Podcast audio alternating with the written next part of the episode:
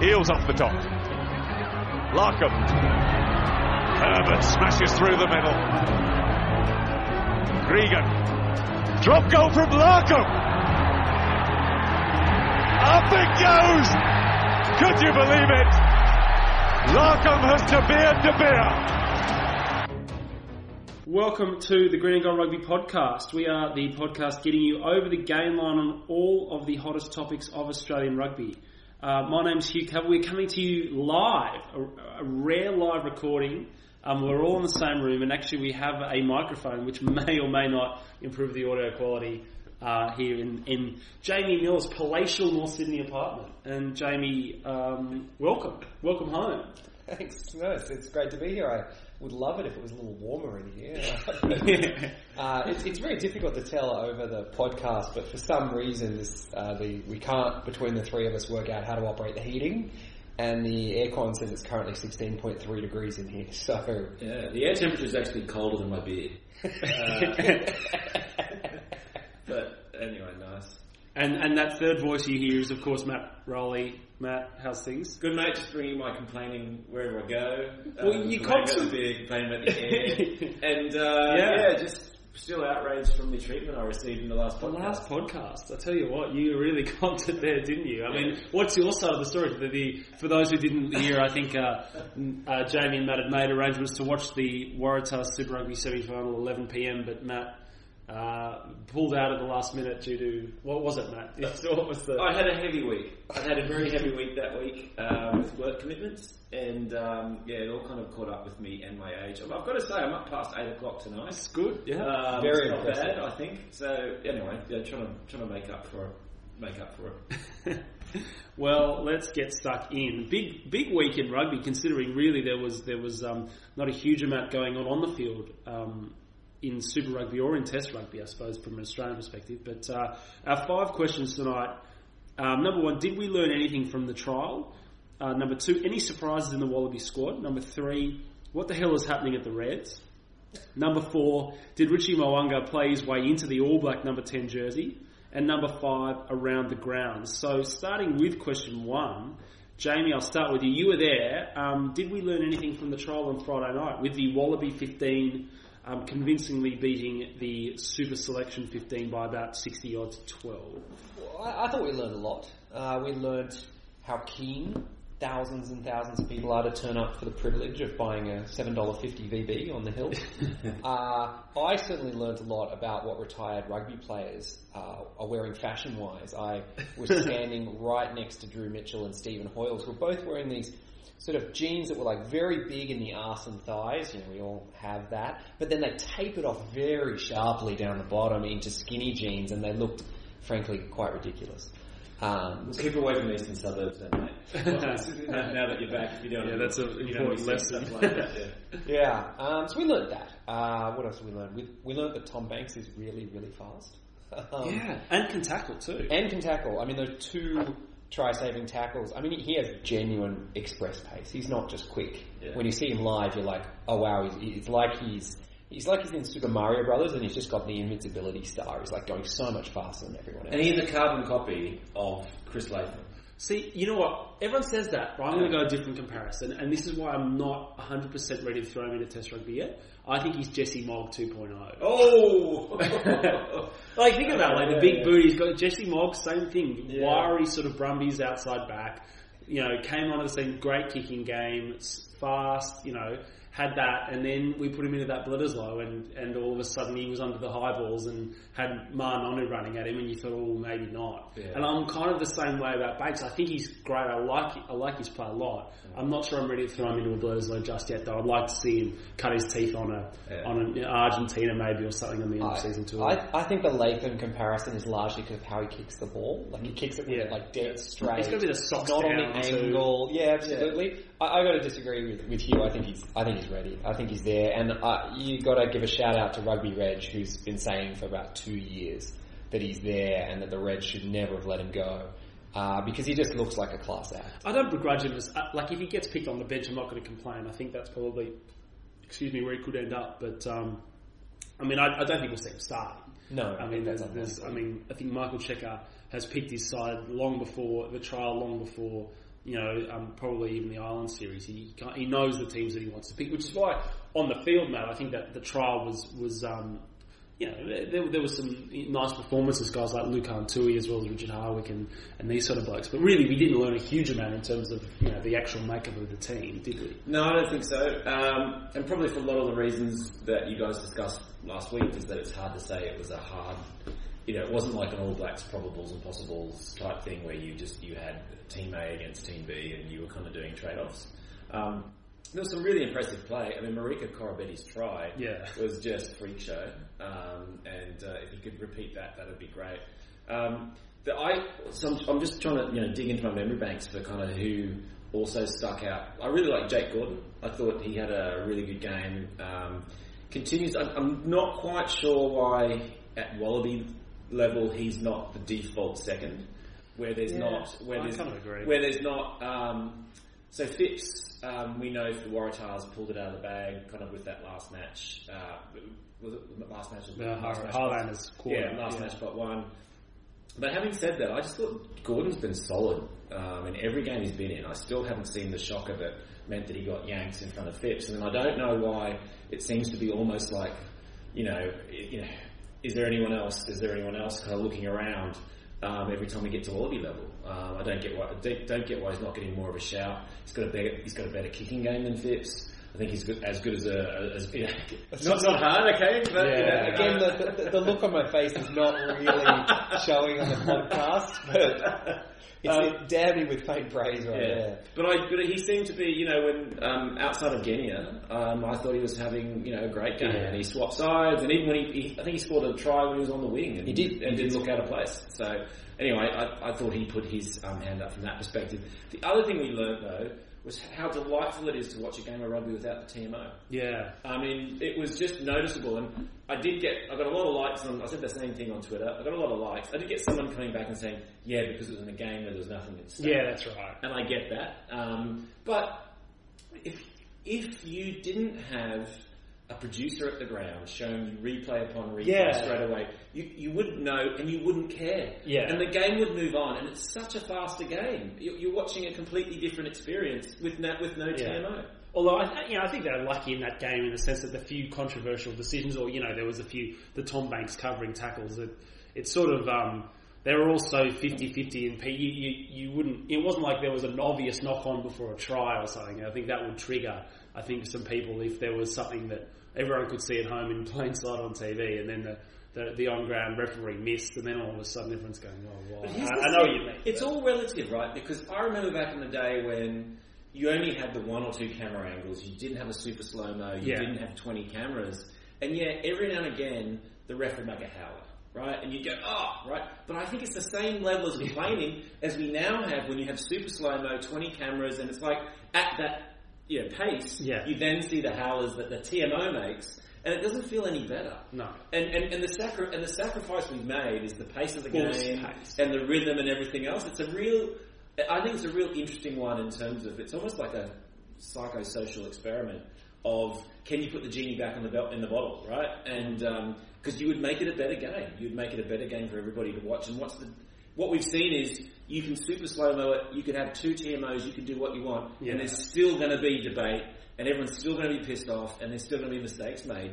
It doesn't make it a no mistake situation. I think it's been fascinating as a sort of I don't know, as a sort of a Well, do you do you just accept it? Let's go down this rabbit hole, which Yeah. was not going to happen. Let's acknowledge this. But like, if you just said we're banning the TMO because really everyone's we're going to accept the fact that everyone's going to be pissed off at the end of the day. That there's no, no solution that can make everyone happy. So we're just going to focus on pace of play and keep the game rolling. yeah, And, and then so really we've got two scenarios: one where the game's slow and everyone's pissed off, and one where the game's fast and everyone's pissed off. And we're going to take that one. But you've just painted the perfect Oh, I know. I know, but you know it's not gonna happen. If, if you're a smart money man, you go, that's exactly what I'm going to do. Unless there's some sort of, I don't know, programming bump they get because they get an extra half an hour of TMO show.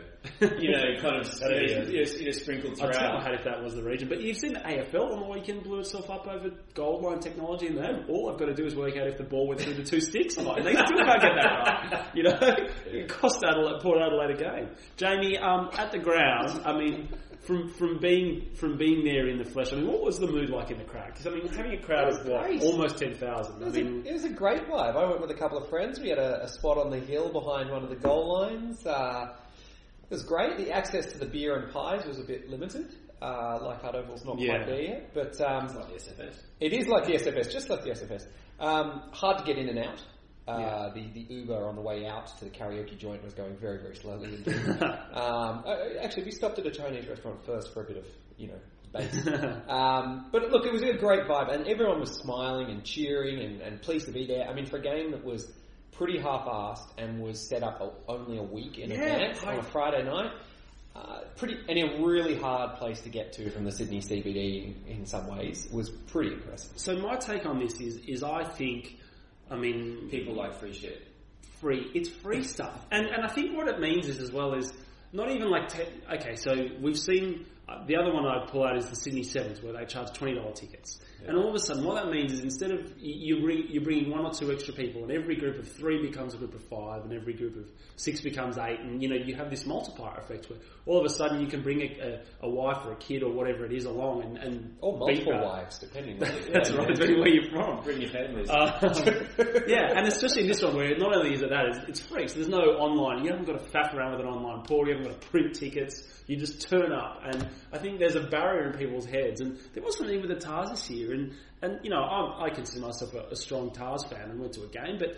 There was another uh, Saturday night where I thought, oh, you know, I think I might go to the, go to a Tars game. And you look it up, and, and the tickets to the Tars game, I have been sitting in the press box for now six, seven years, and I've been excluded. So you should laugh. You've been in the chairman's box, so you can't you can't talk. But they're expensive. Like like a, a, a decent seat at the Tars game is eighty dollars, Yeah. And that's on a, and then that's they were playing like the they were playing the Lions or you know a team where I knew they would only get a crowd of, yeah. and they lost twenty nine 0 I was glad they didn't go to that game, but you know like so for me and someone else that's one hundred and sixty bucks. And yeah, I could have got a cheap seat and probably walked around to a to a really good one, but that's a that's a huge barrier was, for people. I was just about to say, an unnamed friend of mine was telling me just last night that he loved those twenty-seven dollar behind the post tickets that you could get and then walk around to the halfway line. yeah. yeah. I don't know. I've always had this this theory that it would be an interesting experiment in New South, especially for a team like the Waratahs or you know, I know the Rebels. I think tried it a little bit this year with their memberships, but like going super cut price and see what happens. Yeah. So we're going to do an experiment where we're going to try, you know, twenty dollar tickets for general entry, forty bucks if you want a nice seat.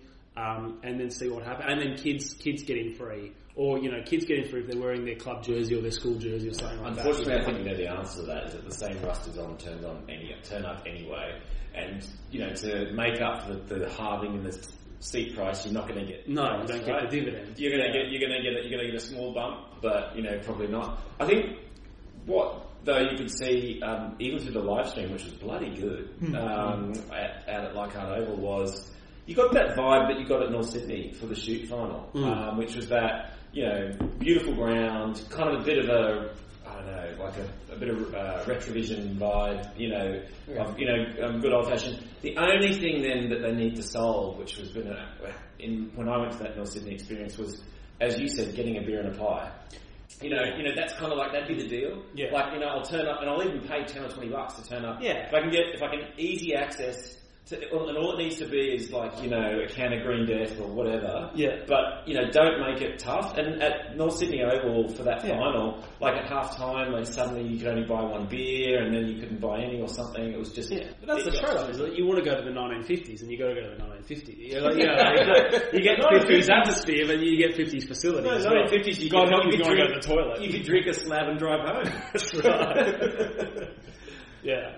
I, I, I don't know. Like, I, I found it a really interesting experiment. I think the ARU um, or Rugby Australia, kudos to them and kudos to Michael Cheika and their team for putting that on because I think um, you know these days there's so many reasons not to do something like that. With what, what about injuries and what about oh the sponsors and the ground harm. All of these things that would have been in their way, and, and just to push them, no, They just bugger, made we're it happen. Throw They- open the gates. They just said, look, it's going to happen. That, the game's going to be on. Turn up. That's, that's it. And now you feel like you know you put that in. Next year you, you do the same thing. You you maybe combine it with a fan day or something. You do it on a Friday and get a few school groups in or something. You, you can build it into something a little bit bigger. And and and the best part was no injuries. So I mean I think that that thing the concept starts to lose its luster if you've got someone go down with a knee injury or something Yeah. like that and go. I think the other good thing was it was good to see Matt Toomua back. Yeah. You know, I think I With a think prodigious boot. yeah. Yeah, I mean, he's, he's, he's always been a quality player. He's always been, a, I think, a bit underrated, partly because, you know, his defence and his kicking game are so good that you forget that he's actually a, a really good distributor. Loves to take the ball to the line because he loves to get hit.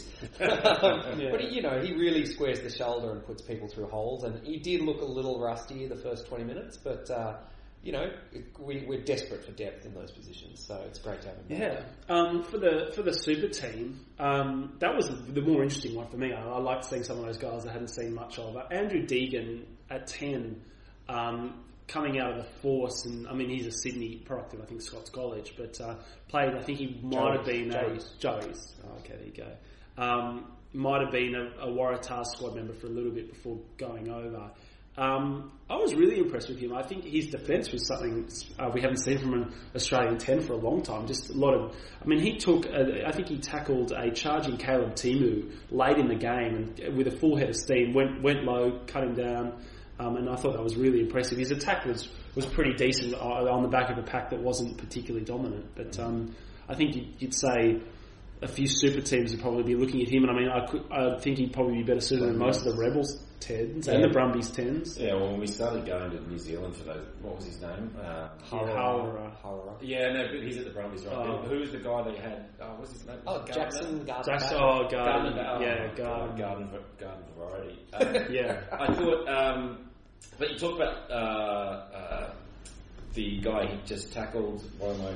Caleb Timu. Timu. Because um, what I thought was interesting seeing him and then also Tui. Tui. I thought Tui had a How good belter. is Tui? Um, and you suddenly thought, oh, hello, is this, have we, unfortunately it was running against other, another Australian team.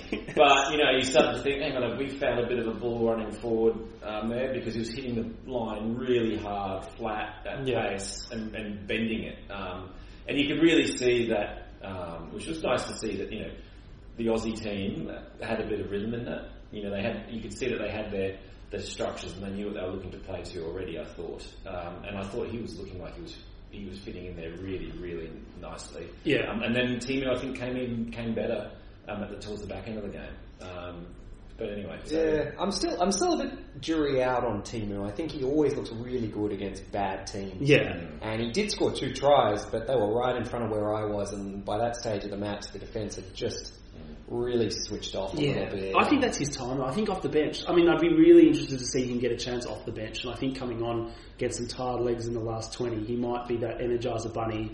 You know, take a almost a yeah. He's really big as well. Like when you see him up close, he's like he is big in every direction. He's like big and broad and and big in the legs, and he's just able to. He's actually just difficult to tackle because he's so huge. Well, the one I was impressed by as well, Richard Hardwick for, for that super team. That try he almost scored, Oh. taking a pill from him, and then and then outrunning Jack. Maddocks. And I wanted him to score it, you know, Yeah. because I feel like that's the highlight reel try. Yeah. I mean, how is he sitting on the bench behind Colby Fainga'a here at the Rebels? Yeah, I mean, hard to that's know. one of those ones where you go, can't we pick him up and put him in?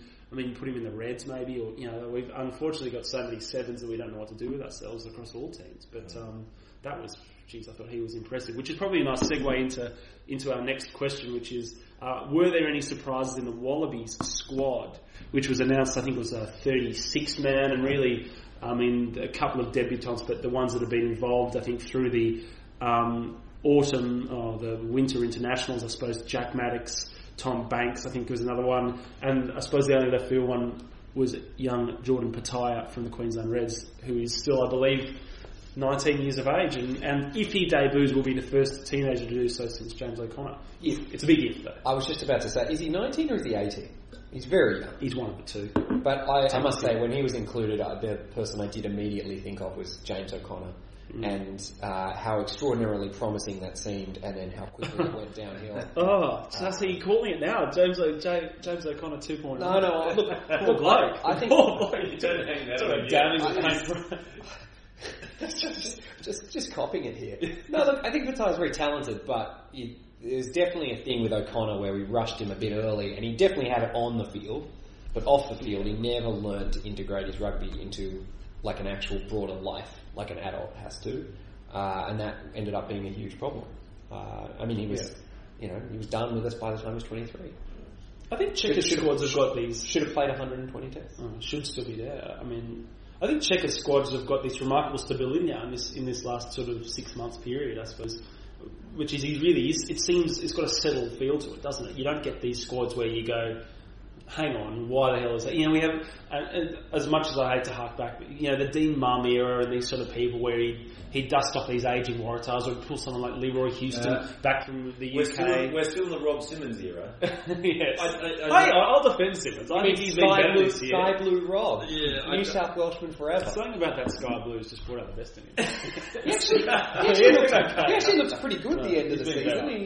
He, he was good off the bench in that Island series, but look, I, I mean, but even then, like even Simmons, who you know is, is divisive. I think most people go, well, there's a case for a line out operating lock, and yeah, I think I seem to remember. Maybe my memory's failing me, but two years ago, you put up a squad on the on the front page of the website, and you get 200 comments of frothing anger from some quarter of.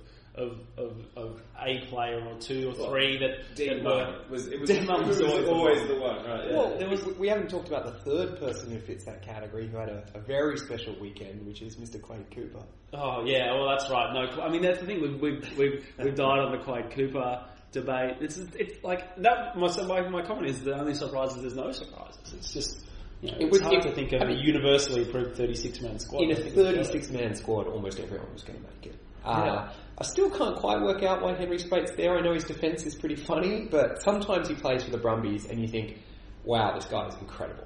Like he just busts tackles like it's nobody's business, and Yeah. uh, just uh, they just seem to have moved away from him. You know, Naivalu's in the squad; they're the same. Yeah. Naivalu's a surprising one a little bit. I mean, I love Naivalu, but I mean, he hasn't Yeah. done much. I No. mean, he hasn't had many opportunities. He's been injured again. He's had a lot of injuries. He hasn't stood up. I, I would have thought that between those two guys, I would have thought Speight would be getting the nod overall. But uh, no. So Oh, I don't know. I've still got, you know, just I don't know, you know, night sweats. the headless chook. Oh yeah, yeah. The, Yeah. I think the running around trying to tackle three people because you missed the person you should have tackled. But, but, I, Yeah. but I think the solution to that is, you know, the Wallabies play this bizarre format with one open side winger and then one winger who plays in the line where Hodge and Koroibete play. That's where we need to put him, around other defenders who can make him feel secure and Yeah, safe. 'cause he's- it's not his tackling's bad per se. It's No, no, the tackling's good. to read. The ability to understand who to tackle. Yeah, but there's no one. I mean, I'm trying to think of people that could feel aggrieved of not being in the Wallaby squad. I don't really think there is anyone. I'm agreed. I mean, I'm agreed. I'm, I'm all, I always am. Yeah, I'm always still. agreed. I've just come back. I'm eligible again. Signed on. That's right. Well, I'll, I'll tell you the one. weekend in Hunter I'll tell you the one thing though that has been out of well, it was out, it was out of the Waratahs, and I don't think I've got a chance to weigh on about this um, because it was past my bedtime uh, for the other podcasts. But was the difference? You know the lack of Michael Hooper in the in the Yeah. Waratahs for that last three games was just palpable. Yeah. Um, it was just the the impact that he made, and it was like because he hadn't because he'd been there for so long, and he'd just become used to it, and the Yeah, Wallabies would just become used to it, right? Is just the impact that he would make in the in it, and it things it's both impact and work rate.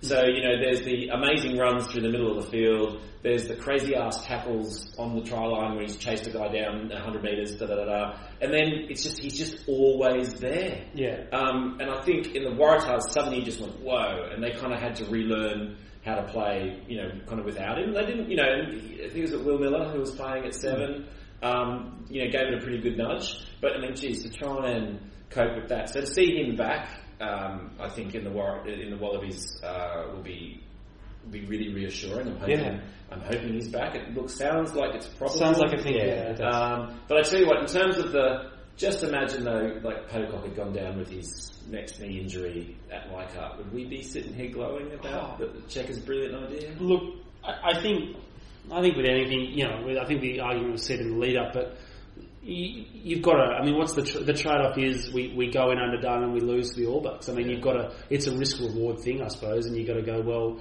if we want these guys to be battle hardened and ready to go from from minute one of the Bledisloe, which they haven't been for the last two years. I mean, what's the what's the trade off there? I mean, I think you know, you if they want to do hard training sessions, that's the likelihood of happening is, Yeah. is there as well. I mean, you could just slip in the shower as well. I mean, it's it's it, yeah, but you're right. I mean, it's a bit like that Jack Dempsey injury from that Barbarian, Mickey Mouse Barbarians game. Yeah. I mean, and they, he's still out from that. He's not even in the, not in the squad. Oh, that, that was a shocker. Um, but the one that so I don't know if we touched on this earlier. I'm trying to remember now. But uh, was surely the biggest question was uh, who's playing 13. Yeah, well, I, I reckon Hodge. It's going to be Hodge. I reckon Hodge is Birmingham's favourite. I mean, I mean, I, I think we are a lot weaker without one of those two guys in that 13 jersey because we use the 13 in such a monotonous way. It's like vital to our structure. But I think if you described Hodge's skill set in the abstract, you'd say, oh, that's a 13. Like, Yeah. That's probably the position. The more he plays at 10, the less convinced I am he is at 10. oh yeah, I agree with you there. He's just not a natural distributor. He does lots of other things. I like Paya Uya at 12. It's, I, I think it's still a prospect away, but I, I think the thing about Hodge in that trial was he didn't stand out, but he didn't have to. You know, that was the. He was never going to in that sort of a game. It wasn't a game for 13s. It was sort of a. Um, yeah, and he just made his tackles and, and took his hit ups. I don't know. I think the weird thing about Hodge is, you know, there are some players who've got all the talent in the world, but they just don't seem to to perform or deliver or contribute. Whereas he's the opposite. Like, if you look at his individual skills, you're like, oh, he's quite good, but he just overperforms. Like, he's hmm. always scoring that key try. I mean, how many tries has he scored for the Rebels? He just manages to do it, or he manages to make that key tackle. It's just something about him, and he, I think he's the sort of guy who will help the other players play better. And you forget the last Bledisloe we won was basically two clutch penalty kicks from him. You know, he kicked one from 55 and, And- and then one from the sideline on the 40 metre line. And the intercept, he scored. And he scored the intercept as well. Yeah, that's right. Again, doesn't look very fast, but no one caught him. Over Yeah, 80 he looks like he looks like he's running through mud, but he somehow gets there. um, so we probably should move on, which is which is. Um, I mean, with Reg not here, this seems a bit cruel. But number question three is what the hell is happening at the Queensland Reds? Um, with word this week that not only is Samu Kerevi looking for a way out of his contract, um, or certainly I think he's off contract and looking to maybe head south, um, but also Lukhan Tui is another name who is, whilst signed on for another for another year or two, is already looking of a way out uh, of his current contract. Um, Seth Gazy, a, a prop, has, has looked like he's gone and signed with Canterbury for the NPC and, and is doubtful to return to the Queensland Reds. So um, it's a bit lean at the moment, and certainly looks like more people are certainly headed for the exit. Not to mention the issues with Quade Cooper, Carmichael Hunt, and James Slipper, who obviously made his return to rugby this week um, in the trial game. So and looked good doing. it. look good too. I mean, so Matt, I think speaking for our Queensland people, um, you can s- fill in for Reg. I mean, what is happening at the Queensland Reds? Oh, look, and um, I've only got you know one piece of sort of I guess insiderish info, which is probably you know it- it's not exactly super secret. Um, but before I get to that bit, with, which would be that look. In an organisation like that, when you need to do cultural turnaround, because would anyone say that they want to repeat what the Queensland Reds have done in the last, you know, three, four, five years? Um, I think most people would say no. So it's not like, oh my god, how dare you tinker with what's clearly a, a winning playing group. Yeah. Um, in fact, if anything, you go, it's a fairly disastrous playing group in terms of results. And don't get me wrong, it doesn't mean there aren't there isn't some talent in there. There's a lot of talent in there. But in terms of how it's, you know, it's not like you're saying, oh, there's a winning playing group, we need to keep it together. It's like it's not. So it may well be, and this is this is there's no inside info in this. This is just me looking from the outside. Is a bit of a, and he's also somebody who wasn't exactly hot on the Brad Thorn um, appointment, just from what it looked like from the outside. But I do wonder, you know, when you make in change management sometimes, you know, the, the only way you can do it apart from just sacking everyone, and sometimes you don't have that option. Yeah. Right? You can't pay them all out, you can't make them all redundant, and you just can't fire them because of the goddamn law. The, the only thing you can do is you can say, this is the way we're going to be, this is what our culture is, this is how we're going to work, and people will leave. Because they'll go, sorry, that's not for me, and they basically self-select out. And you can say that's you know right or wrong, and the direction you take it might be right, it might be wrong, but it's basically a classic old change management technique where you just kind of you raise the pace or you change the pace or the direction or whatever else, and people self-select. And it always looks like people in all those organisations say, "Oh my God, so and so's leaving. It'll all fall apart if you do that." And you go, "No, I'll get somebody else, and actually they'll come in. They'll be the person I want." And the person I'll choose for the right skill set and the right attitude and everything else, and then you can rebuild. But you know, year one or two is you know you fracture that, you change it, and then people have to go through that process of going, okay, I don't fit, and I move on. And I do wonder if that might be what we're looking at with Thorn. I mean, it's fairly clear he's got a fairly strong way that he thinks about the game and the way he wants them to play the game. It may well be the opposite to how Queensland's played for quite a few years in terms of the sort of physicality, the defence, and all that everything else he's looking for. What is clear is that he wanted to build that around a solid forward platform, and he's done that in the set piece. And maybe it's now time to start moving through the other parts of the team and sort of say, you know, if you want to stay here, this is the way it's going to need to be. And there might be a few people who are self-selecting out and just saying, that's not the way I see myself playing rugby. Yeah. question mark. That, Yeah. so that's not, no one's told me that from the inside out. Um, the one piece of info I do have from, when I say inside out, is of people connected to, to the game, um, is one of the big questions people have, and they hold this over Thorn, which is, but, you know, so why the hell isn't he choosing Quade Cooper? Um, now, why the hell isn't he choosing Quade, uh, Karmichael Hunt? Um, I think would be, uh, I think there's a pretty clear answer to that. Why not Quade Cooper, who hasn't had exactly hasn't had the same problems of Karmichael um, that have been fairly famous in the press? Is you know, I think the thing that, and this goes back to remember Link in 2011, right? And everyone said, right, the reason why, part of the reason why the Reds worked so well in 2011 was basically they let Quade do what Quade wanted to do, and they just structured the backline around him. And you know, Diggers would be on the inside, so he could always dump the ball to Diggers, and the Diggers played that role perfectly well. Quade would magic up a bit of stuff around the you know you know on the outside, and back then he would still take the ball to the line, right? He no longer takes the ball to the line, that, so that's kind of gone. It's there, therefore you've lost that threat. I think it's harder to design a game around that, but you've still got the fact you know lack of defence and the discipline issues. And so the idea that I think many coaches would build a um, you know, would build strategy around that would be pretty flawed. It means it's not it's not going to last very long. What I what, you know what I understand is though you know Quade is Quade, and that's the way he likes to play. He knows the way he plays the game, and if the coach says, "But that's not the way we're playing," Quade still plays the way that Quade's going to play, and you know, and in fact, will let everyone know about it. And so, if you're someone like a Thorn who's working on culture change and structure change, that's just not going to fit. Um, and so, and look, and, and I, you know, so I would think if that's the case, you know, how do you choose the guidance? But you know, all of you know, Queensland fanboys are all going, "Oh, surely you can find a place for him." It's like, look, you know, if the, if if it's about the, either the team plays around Quade or there's no Quade, it looks like the the question's answered. Do, do you want to tell everyone what happened with Quade in the Brisbane Club semi on the weekend? Oh, you- people might not know. You, you go, you can find it on the YouTube, right? Yeah, you can find it on the YouTube. Um, about 15 minutes to go. Souths are down by a point. They get a penalty right in front of the sticks, about 10 metres out.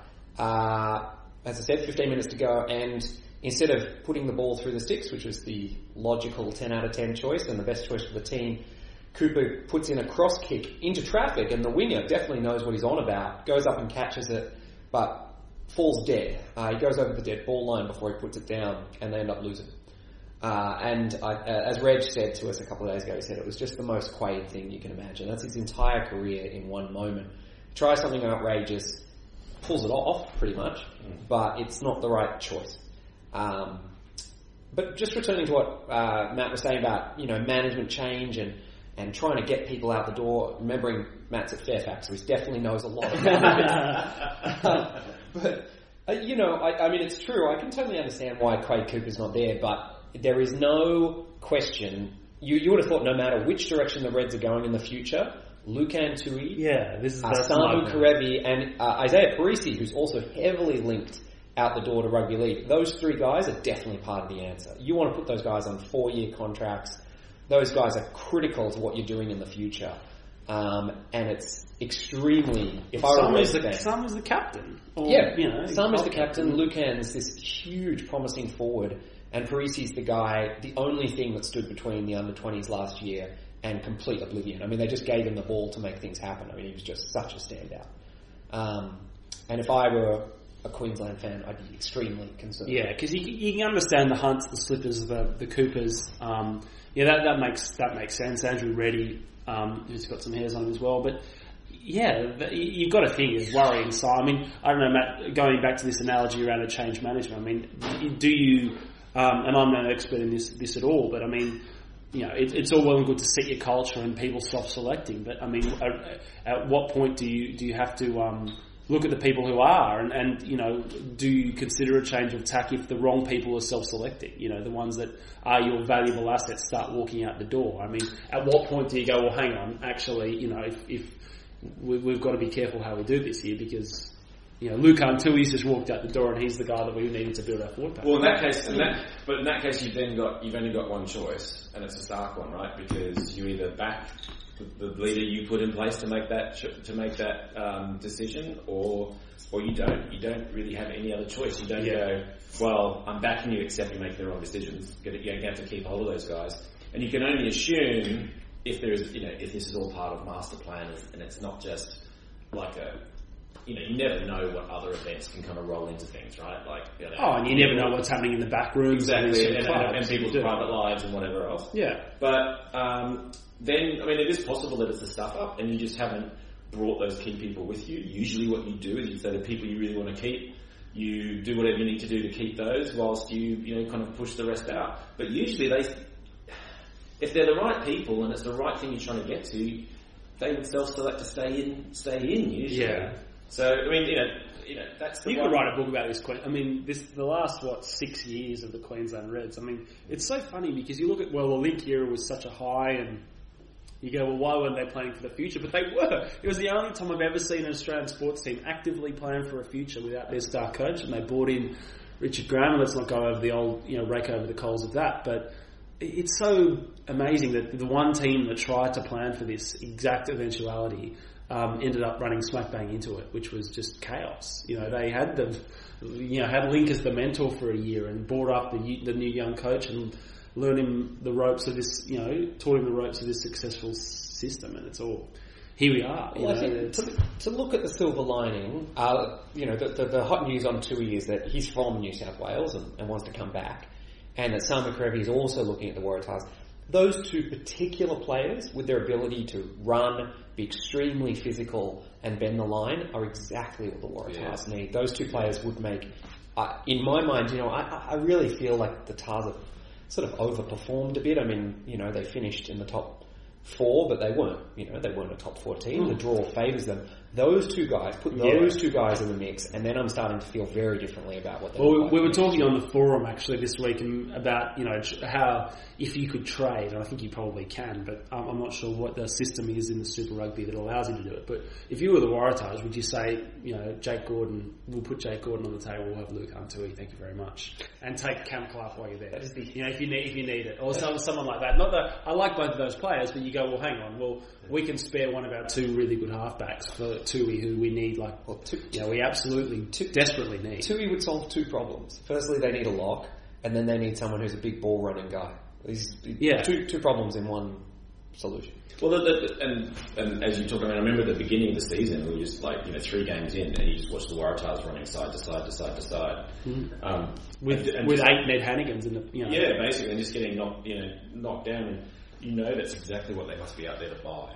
Um, Yeah. Oh, so- absolutely. Well, yeah, but I mean, I, I don't know if they see that though, because we had that last year when we had all of the Western Force players flooding into the market and some Melbourne Rebels players And they didn't pick up and they and didn't pick up. We had we picked up the reserve prop Shamvui and we picked up Curtis Rona. That was it. You know, we we and we've now let Naisarani go again, and and you know, Stefan Ival is floating around by by all accounts, and he's the one that we should be looking at if we can't get Samu Kerevi because he's the type of guy. Now we've lost Naiyaravoro, we could really do with. Anyway, um, enough about the Tahs. As always, we've made a something about the Reds and something about the we started talking about the Reds, and Um, it's just, yeah. it was just such an easy segue, wasn't it? Um, and we can talk about the other two teams in the, in the last question. But uh, question four, uh, pivoting to the Super Rugby final, of course, the Crusaders going back to back with a win in Christchurch over the Lions. Um, did Richie Mo'unga play his way into the All Black 10 jersey? Um, probably man of the match of that game.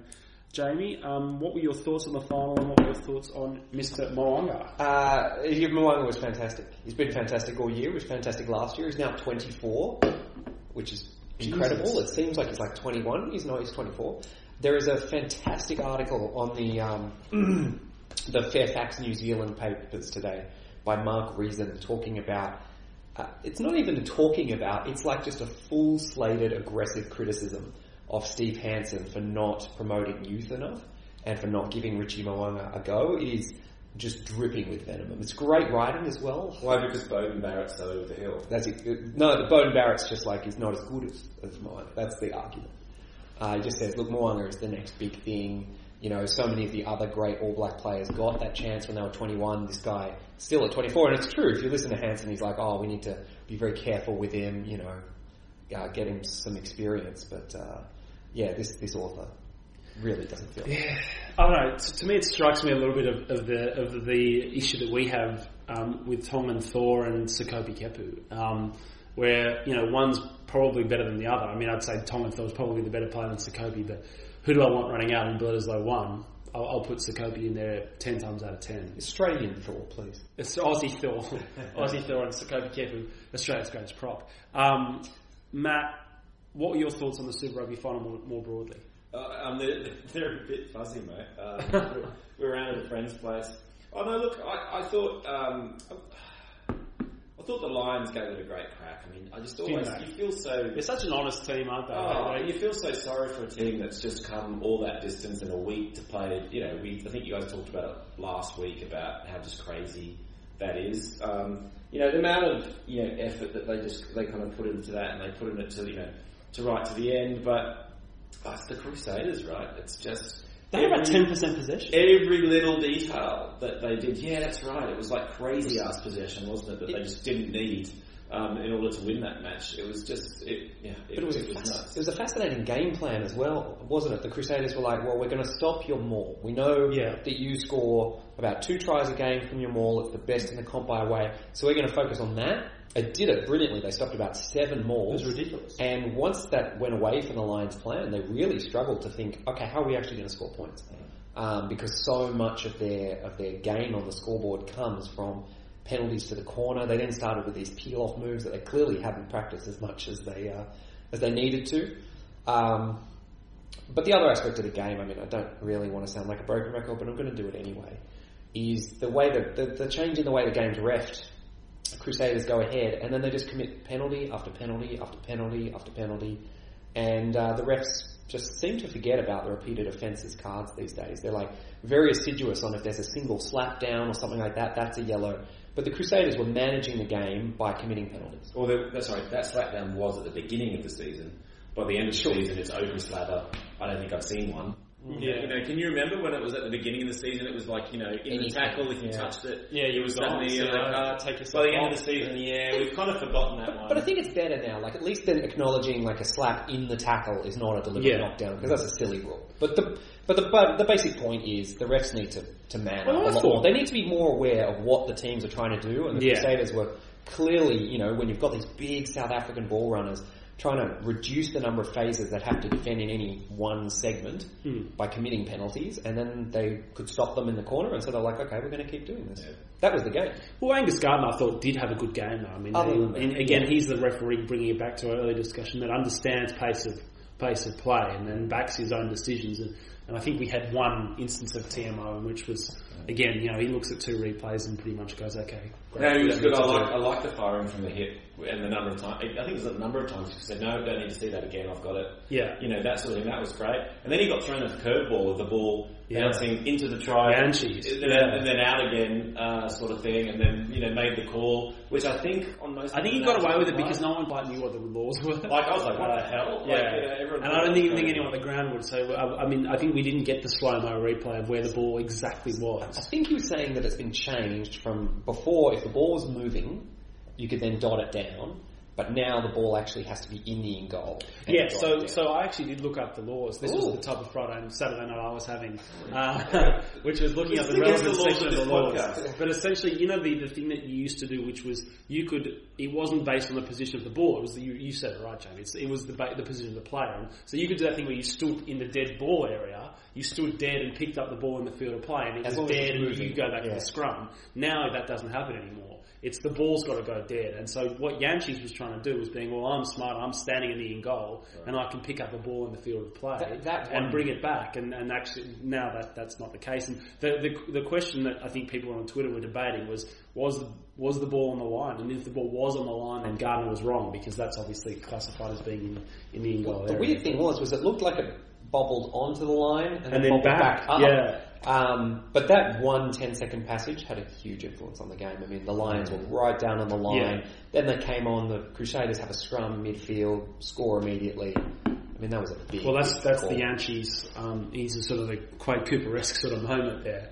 Um, Well, I, just- I did see somebody else, like there was a South African commentator on Twitter who also talked about how when you take away the um, you know altitude capability of the Jantjies to land penalties from 50 metres, Yeah, that's a lot of the Lions game that's kind of gone as well. Uh, Yeah. you know, because they they use that scoreboard pressure and there's points coming from places that you didn't really feel like you know that in the run of play doesn't look like they deserved it. Suddenly that's gone. Because you Yeah. know you're not only not at altitude, it's heavy ball, weather. Yeah. you know down there in Christchurch, and that really kind of played with their game as well. Well, I think the thing about the Crusaders that's so underrated though is, is their defence, and that's how they won that game. You know, everyone thinks, oh, Crusaders, razzle dazzle, side to side, great ball use, great skills. You know, um, Kieran Read and these sort of guys, Mo'unga. But really, th that game was won with defence, and, and we saw the Waratahs struggle to keep the lines out for more than five, six phases. They just couldn't hold out those big ball runners hitting the line at pace. Malcolm Marx and these sort of blokes going hard, and the Crusaders did it, and the Crusaders kept doing it, and they actually did it a lot more than the Waratahs did, and, and repelled. You know, for, for 10, 15 minutes at a time, and that's how they won that game. It- you know, that's how they, you know, it's sort of um, their reputation of being these entertainers is sort of um, uh, selling them short in, in what they can do in, in that uh, a bit later the Waratahs you know wins and, and most of the great Super Rugby teams actually was really built on their defence rather than their attack which may get a lot more attention. And it's worth noting, I mean, definitely the best team won the competition, like very considerably. Yeah. Um, but they've now won 11 of 23 titles, and 18 of those 23 years they've made the, the top four, which is incredible in a tournament that's that diverse. Yeah. There's so many different things that can happen. Um, Do they get their own? Conf- you know, do we put them in a different conference? Do we manage them out with a conference you conference know, system? yeah, I, I don't, I don't think they'd fancy that away trip to Easter Island. I think that would be really brutal. Um, Well, congratulations to the Crusaders, but really the real winners were, of course, that, but- the winners of the Australian Conference, which was the New South Wales Waratahs. So obviously, uh, those are the real winners of the Australian Conference and Super Rugby. Well, it also meant that you know I saw Daryl Gibson's got another year. Gibbo's got another year, which is interesting. I thought they were talking about two, one year. one year. Yeah, yeah. It's a dangle. That's uh, that's uh, that says it all right there. I think. Looks like they're going to re-sign Israel Folau, and I think this is a segue to around the grounds, which is question five. Israel Folau looks like he's going to put pen to paper for the New South Wales Waratahs, um, and in other signings, going down briefly to Canberra, uh, Toni Pulu, the winger from the Chiefs, who is signing on for the ACT Brumbies, Australia eligible as well. Yes, So, he's um, very quick as well. Very, I mean, he's quality. That's a great sign. So has he, has he got any Australian background? Or is he Yeah, Australian passport. Australian yeah. passport. Oh, beauty. So There um, you go. He's, he's a, he's a Tone, old Tone, yeah, Yeah, he's yeah, uh, yeah. one of us. Bobby Tone. Cool. um, yeah, so that, that's interesting for the Brumbies. Um, and the Rebels just keep signing pretty much everybody, um, with now Matt Toomua joining that team, so God knows how they can afford that. But, um, Well, I think they're going to cut a lot of those force players. Well, I don't know. I mean, the, they had they'll probably end up with a squad of 40, but it seems like they are, you just keep letting them do it. So, um, Have they still got some like exemptions running? Do you well, I thought like, the exemptions ran out after the, this season, but it seems like with, you throw Will Genia, Matt Toomua, um, and the sort of you know Reese and that. There's what now Koroibete as well, Naivalu. They've got wallabies across the park, and they've lost Amanaki Mafi, but they've replaced him with Isi Naisarani. So Maybe handy, lots handy safer around the stuff. squad, though. Certainly a lot, more- a lot less uh, uh, broken jaw injuries that will be keeping people out. That's wild. That I don't think we've fully discussed that. Yeah. Oh, yeah. There's yeah. There's a lot of. I think there's a lot of history there. That's not an isolated incident. There's a bunch of stuff that I don't think we heard about. There's some uh, rumours around why he might have moved on from other clubs in other continents uh, and things like that. But the thing What is, are, he's- what are said rumours? I don't know anything about these rumours. The thing is, he's so good though. Like it's so bizarre that, that Yeah. what a dynamic in it because in a footy team to have that, you know, clearly your best player. Like he won the Australian Super Rugby Player of the Year last year, like, and he might win it again this year. You know, Yeah. like, Yeah. well, I mean- to be that to have that sort of behaviour is wild. I, I at least appreciated that, you know, right after he clocked one of his teammates in the head, you know, and rugby suddenly looks bad for a bit, uh, the AFL on the weekend Yeah, Yeah. a guy King hits a guy, and they're talking about police prosecution. He got eight weeks. That the guy just came in tonight. So, Yeah. Uh, so we, we look great, great again. You know, by comparison. It's yeah. Um, I'm, I'm feeling more buoyed about our game this week. Though maybe it's that ten thousand people turning up to a Wallaby trial. It was know. so good. Yeah, it, it reminds you what it's all about. But um, few, I suppose, slightly um, off topic.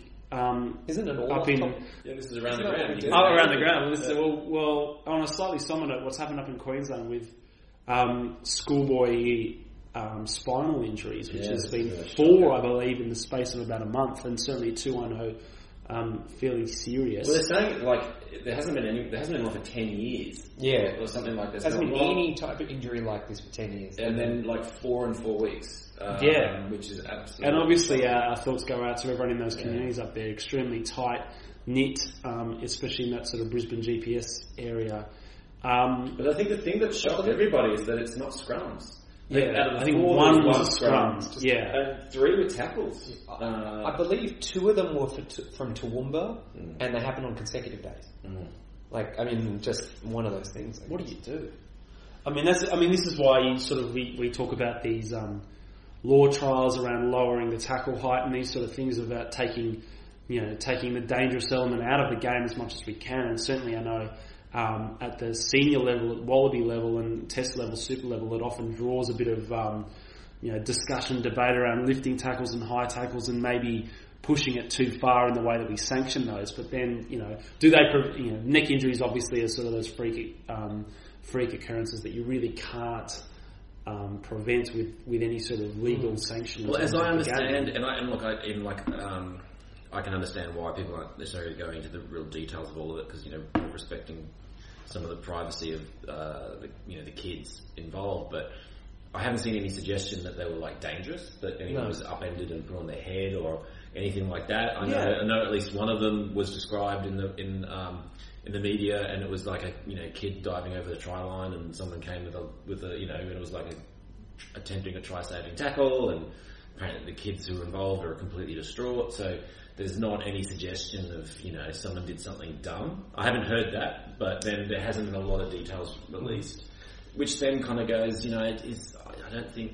I haven't heard anything that says that, for example, tackle below the nipple line would have stopped any of this stuff. No, That's exactly what I was going to say. not. Is one one of the reasons why I think these tackling below the nipple line is completely ridiculous is apart from the concussion issue, uh, that one issue, no one is suggesting that that is going to stop people doing their ACL. No one is suggesting that you get spinal injuries from, from high tackles. Uh, they've already dealt with the tip tackle thing pretty severely in the last couple of years. Like, and there's, uh, there's I know there's a couple of rugby scribes out there who say, look, all the stats show the same thing, which is the serious injuries that happen in rugby, the vast majority happen at the ruck. They don't even happen at the tackle at all. And I think if you think about it logically, that sounds about right. Uh, and these measures they're introducing, I don't. It doesn't sound like they would have saved any of these kids. Yeah, and and you know to show you how random it can be, um, Richard Tombs, former Norths and, and Waratah centre, um, picked up a similar injury over the weekend uh, as a goalie for, for, for a soccer team, and bending down to pick up a ball, and he ran into someone else, um, and and it seems like he's also in, in a pretty um, pretty tough way. So our thoughts go out to him and his family as well. So um, And a very underrated player too. I think. Was- he was, I think actually. he was part of the '91 World Cup winning Wallabies. I think he was uncapped. Uncapped. but he was the backup with David Knox. I think. So the one thing that, that, that does come out of this is just it's it's a, it's it's it's really I don't know what's the word I'm looking for here. It's um, cl- clearly hugely unfortunate and tragic for the um, kids and their families who are involved and their friends, but. Um, in terms of the message that goes out there for rugby, I mean, this is just, you know, already we know that it's something that's really dramatically affecting the junior, you know, pickup, you know, around clubs. You know, it's just that, and, and is driving, you know, mums on the North Shore to put their kids into, you know, Aussie rules is the perception and soccer, the perception that it's that much safer. They don't, they don't want little Johnny, um, you know, potentially hurting himself. And so this is, ex- and, and, and what's even worse is that it's not in a scrum. Because at least they think, well, little Johnny's not a prop. And so, you know, he's, he's kind of, you know, skinning out the ring, but he'll be okay because he's not near anywhere where he could get hurt in a serious way. To hear that, no, no, you can, is is really really bad news. You know, in my in, in, in, for rugby from from that perspective because that's that's the ultimate fear that I think a lot of you know that's driving a lot of what's holding back and a lot of the um, defection. I mean, of all the things we've got going on in rugby at the moment, which aren't great, you know, I think this is actually one of those ones that's a real body blow. Um, if depending on how much it sort of picks up, um, we were talking earlier on about the media coverage has been a bit sporadic of it, um, which probably isn't necessarily a bad thing. Um, so, you know, anyway, that's the main thing you hope for is that you know for the you know the best recovery possible for all the all the kids involved. But um, um, yeah, it's it's also just like un- really really unfortunate for the game, and like we said at the top, nothing for ten years and then this. Mm. Um, but it's something that you know really sticks in people's minds, unfortunately. We'll have to take a turn onto something a little brighter, surely. um, well, we are continuing to go around the grounds. Um, I know the Wallabies up in camp in Cessnock uh, this week. Heartland um, of Rugby Union. Or, Netnock, as it's known. Well, you, Upper North Shore. The upper, upper yeah, um, I don't know if you're being sarcastic there, Jamie, but actually, I, I, think you'll find the hunter numbers for rugby are, in fact, quite strong to the point where um, the ARU might be looking to do more in that space, and I would be. Um, yeah, looking out for some announcements um, about that in, in coming days, weeks. Well, months. I am I am almost always being sarcastic, and my wife loves that. So does that mean like uh, so what, Hugh, what are you going to you trying to drop here? Like look, I can't actually. I'm now speaking prefer from. Uh, um, look, let's move on quickly because uh, a new Super Rugby uh, team in, in, the Hunter Valley. Is that what you're trying that, to say? That might be um, looking to be held in the Hunter, which would be fantastic. Um, the Hunter Renewable Energy Miners or something. I can see it now. and I'm trying to look up the Queensland Premier Rugby finals because I know um, East's well, we know in there, and I believe University of Queensland are the other team to be in there as well. Well, the um, other talking point we haven't come on to then yeah. is the uh, number of global rugby fans we found out That's about right. today from, from World Rugby, and that there are indeed more rugby fans in China than there are Australians, so um, or as many as so 25 million in China. I think there were 30 million in Brazil. That's uh, just I, absolute horseshit. I got to be honest. sometimes, sometimes when you're compiling these lists, you've got to get to the end and go, "Hey, is that is that even vaguely plausible?" And the answer is no. That's, that's numbers even the not. that's numbers even the ARU would, would, would turn up their nose at and go, "Hang on, even for us, that's a little bit that's mi- milking it." By these numbers, New Zealand, Australia, and England didn't even rank in the top ten of rugby supporting nations. So you do kind of wonder if they ask the question, "Have you ever heard of a sport called rugby?" Yeah. And if you answered yes, uh, you're a fan. I'm kind of guessing. I'm, I'm really excited about the regional rivalry between uh, China and Mongolia. I think that's going to oh, be yeah, it's sellout really... game. Sellout game. But the worst thing is that like the, uh, the damage you get out of this, though, right? Is like then you've got Brett Gosper up there going, this is just shows that we need more expansion. Yeah. You know, you, the next thing yeah. is a Brazilian we've Super got, Rugby team that we've, we've got, got the Singapore Slingers playing in You know, because, you know, Andy Marinos was like, oh, let's cash in on that um, Brazilian, you know, that brick money that just is just waiting to come into, you know, into rugby. That seems to be about as good as the strategy's been in uh, Super yeah. Rugby expansion. And, and the constant the idea of globalizing. Instead of deepening, We'll, yeah. just, we'll just widen all the time. Uh, it's pretty pretty uh, short-sighted. I think that's almost it. I'm trying. I'm racking my brains. It's certainly um, Bledisloe coming up. Only just uh, ten days away, or, or I think um, well, thirteen days away. Well, I saw the well, yeah, Yeah, yeah, the, the Bledisloe for oh, which that's we are right. the unbackable favourites. That is. Someone's got to. We haven't come out hard enough yeah, on that. I the, think the All Blacks are, are a dollar twenty, and we are not. Uh, so certainly the money seems to suggest we are not the unbackable favourites, but the New Zealanders say we are. So that's. I mean, even if it's Steve Hansen, I think that we just. He's a bit like Trump, you know. You just sort of go, well, you can say what you want, mate. We've we've stopped listening years the ago. Thing I, like, I always forget how much I dislike Steve Hansen. Yeah, yeah. going to read one headline, you're like, oh god, yeah, that prick. You know, I really some of the guys who are involved in rugby, you think, oh, I'd really like to to get to know them, but you know, I think it's if you put him, Eddie Jones, and Jake White in a small oh, room, man. I think that would be very entertaining. Um, because they all seem very unpleasant. But speaking of Eddie, you seen who looks to be his defence coach now? Yeah, um, John Mitchell. Yes. Can you believe it? Talk, oh, about, talk about let's add toxic influences. Let's add John Mitchell to that list. John, John, John Mitchell, wow. who after finishing last in uh, in Super Rugby, uh, in the South African conference went to the board and asked for 10 million US dollars worth of funds to rebolster his squad. The, the very definition of this wasn't my fault, it's the tools that I've got to work with. $10 million. Apparently the Bulls board laughed him out of the room. Yeah, well, David Nicofor is going to go in there as attack coach, and then Eddie and John Mitchell, and there you go. You've got your yeah. Man, that is that is something else. Um, yeah, so Bledisloe coming up. Um, obviously, anyone in Sydney, make sure you get your tickets on. Doing everyone a favour and taking off overseas because of the last two times I was there. Uh, I think it was 40 0 at half time both games. So um, let's just hope if we can keep it under under 25 at half time, we might be in with a shot. Who knows? We all know like what the key is. It's making the tackles. Yeah, Like well- in the matches where the score is low, we do great. That's it. Make the tackles, we'll, we'll be good. So people have been telling me that we won a Bledisloe last year, We did. and um, I, I, I have no memory of it. The indigenous the Brisbane one, the third one, we wore It was the Indigenous. jerseys. Was that I, I can't remember. Right Koroibete there. scored a really good try ran over corner. someone in the corner. Yeah. Uh, Hodge got an early Hodge got intercept. intercept try, Um, and then and then we just kicked a lot of something penalties. else happened. I don't know. If, I don't know. think we scored another try. I think it was just a lot of penalties. Oh no, no, no! Folau, Folau burst onto a ball from deep. Yes, he did. That's and right. the whole of the New Zealand back line went, where the fuck did he come from? Yeah. And he scored in the corner. That's right. Okay, yeah, no, it's more making sense that I was actually there. So I if anybody else, if, if anyone on the website wants to sign on to Green and Gold Rugby package tours to Brisbane, uh, sponsored, sponsored by Bundaberg Rum. Can guarantee you a time good enough that you won't remember Yeah. what actually happened. Which is so weird that you can't like. I try and forget the losses, but you can't remember can't the wins.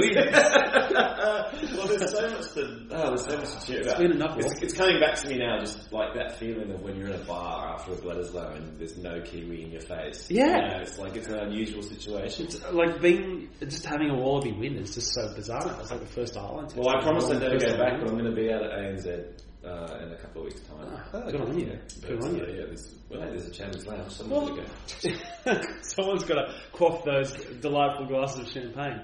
Um, well, I think like we've got a stable team, haven't we? Like actually, we're going in with a little bit of stability, and and you know, you got to say this year. I mean, you don't want to put you know too great an emphasis on it, but we are in a better position than we were the last two years. We have to be, don't we? I mean, it's easy to say in hindsight, but yeah, I think that issue at 13. we're not coming off a loss to Scotland or being beaten three 0 by England. I That's mean, true.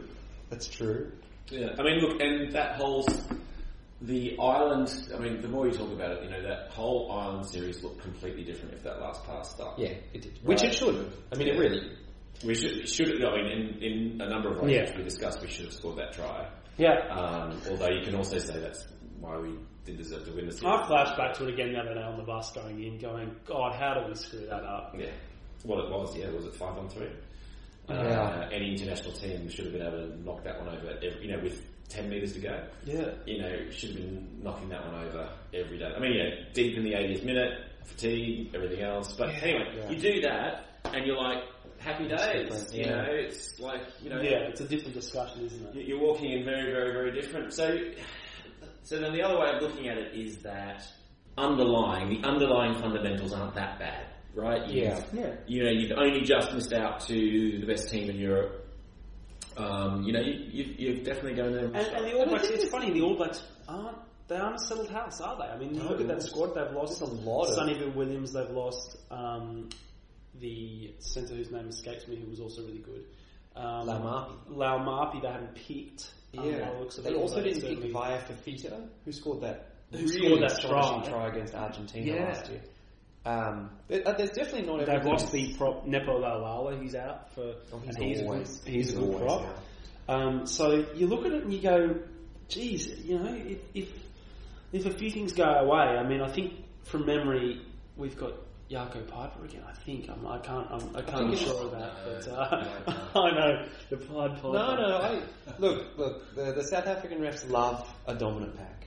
Scrum, scrum, and more That's penalties, true. and I think that's basically our, our route one at the moment. Is uh, That's why I mean I, I, it'd be interesting to see what they do with tight prop because you would be tempted as much as I've just given an, an impassioned defence of Sekope Kepu. You'd be tempted to, So, to put it all on black and go. well, Tony here's, here's my nightmare scenario though with Tongan Thor, which is that, and I I saw Cully spot this the other day as well, which was, damn it, which is that he bores in, and it's been what we've been doing, right? Yeah. We've been shearing in on the tight, you know, since, you know, the last World Cup and, and getting, and getting away with it.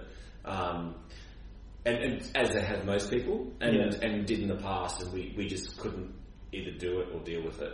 Um, but Thor is doing, and he's doing it fantastic because of the power that he's able to put through. Right, he's, Yeah. he's able to go through the middle of most scrums. It will be, and it seems to be at the moment, and it seemed to have happened at the same time that suddenly there's no overhead cams, so no one can disagree with yes, ref spider cam's gone. Um, there's no more. That, there's no that's more a fascinating why that stopped. Uh, there's, there's, No one's there's talked about it. No one's mentioned it. Mentioned it. There's suddenly the technology was no longer there that we can have an overhead cam, right?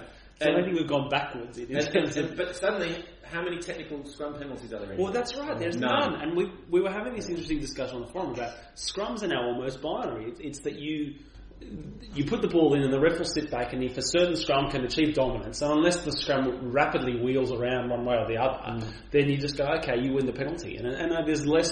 You know, you don't see a dominant scrum these days penalised for, for unless it's really obvious mm. someone coming in on the angle. The one that was Angus Gardner did to his credit on the weekend was finally getting the Lions for popping up in the scrum, and that was what Yeah. they were doing to the Waratahs, and they've got away with it with Glenn Jackson coming in and just driving up, and then like the- and then they, and then all of a sudden, instead of them getting the penalty, Glenn, Glenn "Oh, Jackson is the absolute worst of that. He loves Yeah. refereeing the dominant team, regardless of whether that dominance is achieved legitimately. But I must say, I do disagree with Matt. I think Tongan Thor is an amazing scrummager, has never committed a scrum offence, and, and never will either. I mean, I saw I saw a photo of him recently standing in a huddle next to David Pocock, who is not a small human being, and the size of the Tongan Thor's calves are just off the chain. I mean, he is he's just such a powerful. Well, I, I, I mean, I think you know, I, I was, I think I bemoaned on a podcast a little while ago, maybe it was about a year ago. Whereas, you know, where's the young sensation? We, haven't had that Quade Cooper, Sure, sure. you know, uh, Kurtley Beale players break onto the scene and really get people's eyes. And I think if Tom Thor was a five eight or a, or, a, or an inside centre or something, I think everyone would be going wow. And I think it's, I think he's still got the potential. So, I mean, I've said Sekope Kepu is Australia's greatest prop, but if we play our cards right with Tongan Thor, I mean you know, the traditional thing is props, well, you know, they come good in scrummaging when they're 28, 29. Mm. As Kepu did. Kepu was on the scene for a long time before he was any good. Yeah, yeah. And and Tom Thor now comes in and only, what, what is he, 22? Yeah. And he is already an outstanding scrummager. His ball carrying is amazing. I mean, what, what, I mean, it's also I just don't see the upside to trying to get him into the. No, you no, as, neither as, do I, as, long, as long as Kepu is is kind of oh. trundling on there, I think it's a Yeah. perfect one too. Yeah. And then you know, and also you know that that sort of power to bring on the last half an hour is just should be when it's going to be more destructive. Yeah, I mean, I think you know that Ireland series. We saw some things that didn't really answer questions, like is Caleb Timu ready at that level? It's not Yeah. really clear. But the the Tongan Thor, the way he runs in Super Rugby, where he just brushes people off, like he did that at the top level. Like he made international levels defenders look like club defenders, like just unable to deal with how big and powerful he was. I'm excited to see him in a little bit more space in the wider channels. Well, that's, and that will quite be quick. He's quite quick too. And and there will come a time with everything where he is too good to keep out, and I Yeah. don't think we're there yet. But, I- I think you asked asked me in a month. Yeah, I think it's we this could, year. We could have that. You know. Um, But there's only so much of that power that, as a guy that big, you can express for so long in, a, in an 80 minute match Yeah. at international level where it's going at a different pace. And again, that's why I just think, you know, you, you risk the chance of in a match him blowing out because of the workload you're going to put on him. Yeah. Whereas if he's only got half an hour Yeah. play, it's like, you know, just go eight.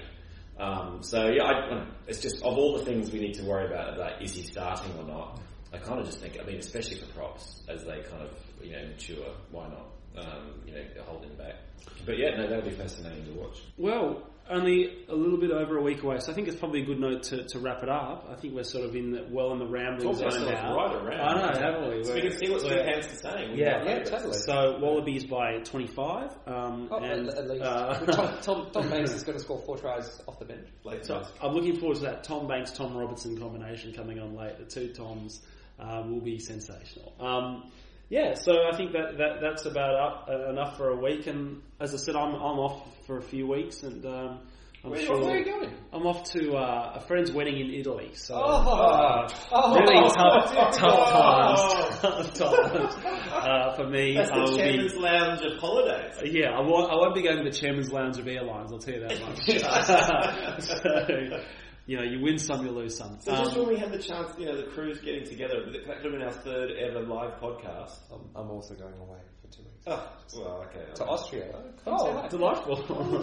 What's going on What's here? winter? You, uh, it's Yeah, It is freezing. fucking- I need to know, I escape can- the I can cold. feel it right Yeah, now. in this department. Cold and it's flat. That's why we've been getting so excited here, is we're just trying to warm ourselves up. Matt, Matt's actually got his hands in his pockets and he's quivering his legs. like, Uh, well, anyway, um, Alright, alright. thank you for listening, and um, yeah, we'll, we'll do it all again next week. Heels off the top. Larkham. Herbert smashes through the middle. Gregan. Drop goal from Larkham. Up it goes. Could you believe it? Larkham has De Beer De Beer.